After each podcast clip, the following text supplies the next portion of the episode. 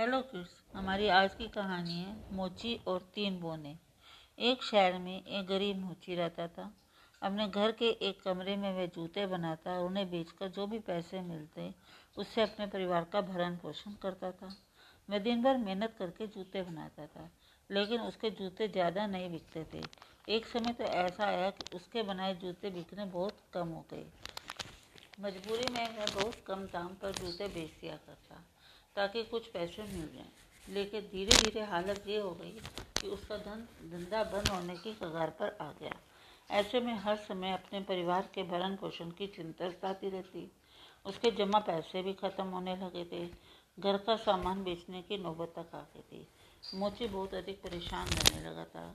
उसकी पत्नी उसे हमेशा भगवान का, भगवान पर भरोसा रखने को कहती और उसे समझाती कि भगवान सब देख रहा है। और वह हमारी सारी परेशानी दूर कर देगा। मुझे ऊपर से तो मुस्कुरा देता है, लेकिन अंदर अंदर चिंता में घुलता रहता। उसके पास जूते बनाने का सामान भी ख़त्म होने लगा था। दुकान में बस एक जोड़ी जूता बचा हुआ है, जिसे खरीदने कोई ग्राहक नहीं आ रहा था। आखिरकार एक दिन उसने बाज़ार जाकर उस जूते को बेचने का मन बना लिया और उसे लेकर बाज़ार की ओर निकल पड़ा। वह बाज़ार की कई दुकानों में गया और अपने आखिरी जोड़ी जूते बेचने की कोशिश की। ले, लेकिन कोई भी उसके जूते खरीदने के लिए तैयार नहीं हुआ। मैं जूते लेकर वापस आया लौटने लगा तो रास्ते में उसे एक बूढ़ा व्यक्ति दिखाई दिया। वह खाली पैर चला जा रहा है। रास्ते के कंकड़ पत्थर उसके पैर में चुभ रहे हैं। मुची को उस बूढ़े व्यक्ति पर दे आ गई। उसने सोचा कि जूते तो बिक नहीं रहे हैं इस बूढ़े व्यक्ति के काम आएँगे। उसने वे जूते उस बूढ़े व्यक्ति को दे दिए और घर वापस आ गया। शाम को जब अपनी दुकान में गया तो देखा कि वहाँ चमड़े का एक टुकड़ा बचा हुआ है। उस टुकड़े से मात्र एक जोड़ी जूता बन सकता था। वह जूता बनाने के लिए चमड़े का वह टुकड़ा काटने लगा। चमड़ा काटते काटते उसे काफ़ी राहत हो गई, इसलिए वह उसे यूँ ही दुकान में छोड़कर घर आ गया। अगले दिन जब वह दुकान गया तो ये देखकर हैरान रह गया कि जिस जगह उसने चमड़े का टुकड़ा छोड़ा था, वहाँ एक जोड़ी जूते रखे हुए हैं। वे जूते देखने में बहुत सुंदर थे। कुछ देर तो मोची उन्हें देखता ही रहा।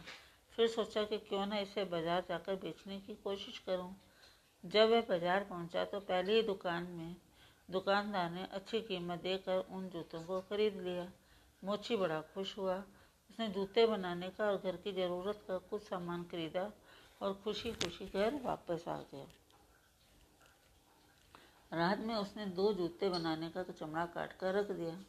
अगले दिन उसे दो सुंदर जूते बने हुए मिले।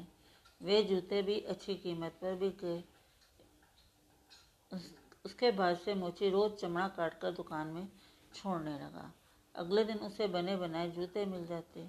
उसके जूतों की पूरे बाज़ार में चर्चा होने लगी और उसकी दुकान में ग्राहकों की भीड़ उमड़ने लगी।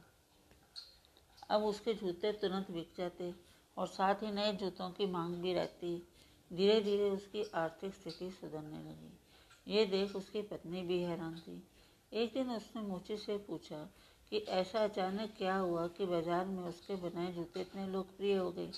मोची ने उसे सारी बात बता दी कि कैसे वह रात में जूते बनाने के लिए चमड़ा काट कर घर चलाता है और अगले दिन उसे बने बनाए जूते मिल जाते हैं। पूरी बात जानकर पत्नी बोली ये तो भगवान की कृपा है कि कोई नेक इंसान हमारी मदद कर। रहा है लेकिन तुम्हें नहीं लगता कि हमें ये पता होना चाहिए कि वो कौन है और हमें भी उसके लिए कुछ करना चाहिए? मुझे को अपनी पत्नी की बात ठीक लगी। उस रात जूते बनाने का चमड़ा काट कर मैं घर नहीं गया, बल्कि पत्नी के साथ दुकान में छुप कर उस इंसान का इंतज़ार करने लगा, जो उसके लिए जूते बना जाता। रात बारह बजे खिड़की के रास्ते तीन होने दुकान में आए और नाचते गाते मज़े से जूते बनाने में जुट गए। सुबह तक उन्होंने सुंदर सुंदर जूते तैयार कर दिए और खिड़की के ही रास्ते वापस चले गए। उनके जाने के बाद मोची और उसकी पत्नी आपस में बात करने लगे। पत्नी बोली, ये तीनों बोने कितने नेक दिल हैं। बिना किसी आशा के वे हमारी मदद कर रहे हैं और हम हैं कि उनके लिए कुछ भी नहीं कर रहे। हमें भी उनके लिए कुछ करना चाहिए। कम से कम हम उन्हें कोई उपहार तो दे ही सकते हैं। मोची बोला, मुझे भी लगता है कि हमें उपहार देकर अपनी कृतज्ञता उन्हें दिखानी चाहिए। आखिर उनके ही कारण ही हम गरीबी से बाहर आए हैं, लेकिन समझ में नहीं आ रहा है कि हम उन्हें दें क्या। तुमने देखा कि उनके कपड़े पुराने हो चुके थे और जूते फटे हुए थे। मैं ऐसा करती हूँ कि मैं उनके लिए कपड़े सिल देती हूँ और तुम उनके लिए जूते बना दो। वे ज़रूर ये उपहार पाकर खुश हो जाएँगे। मोची को पत्नी की ये बात जच गई। वह फ़ौरन दुकान गया और कपड़े तथा जूते बनाने का सामान ले आया। कुछ दिन तक दोनों पति पत्नी मिलकर कपड़े और जूते बनाते रहे। जब कपड़े और जूते तैयार हुए तो मोची और उसकी पत्नी बहुत खुश हुए क्योंकि वे बहुत ही सुंदर बने थे। उस रात मोची ने चमड़े के स्थान पर वे कपड़े और जूते रख दिए। फिर अपनी पत्नी के साथ छुप कर दोनों का इंतज़ार करने लगा। रात बारह बजे तीनों बोने हमेशा की तरह खिड़की से दुकान में दाखिल हुए। जब उन्होंने अपने लिए कपड़े और जूते देखे तो बहुत खुश हुए। वे उन्हें पहनकर रात भर नाचते गाते रहे और सुबह वापस चले गए। मोची और उसकी पत्नी खुश थे कि बोनों को उनके उपहार पसंद आ गया। उस रात जब मोची ने के जूते बनाने के लिए चमड़ा काट कर रखा तो अगले दिन उसे तैयार जूते नहीं मिले। उसे अगले कुछ दिनों तक भी ऐसा ही चलता रहा।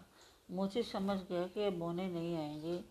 उन्हें उसकी जितनी मदद करनी थी वे कर चुके थे। उस दिन के बाद से मोची खुद जूते बनाने लगा। जूते बनाने में माहिर तो था ही। अब उसे ग्राहकों की पसंद का भी अंदाज़ा लग चुका था।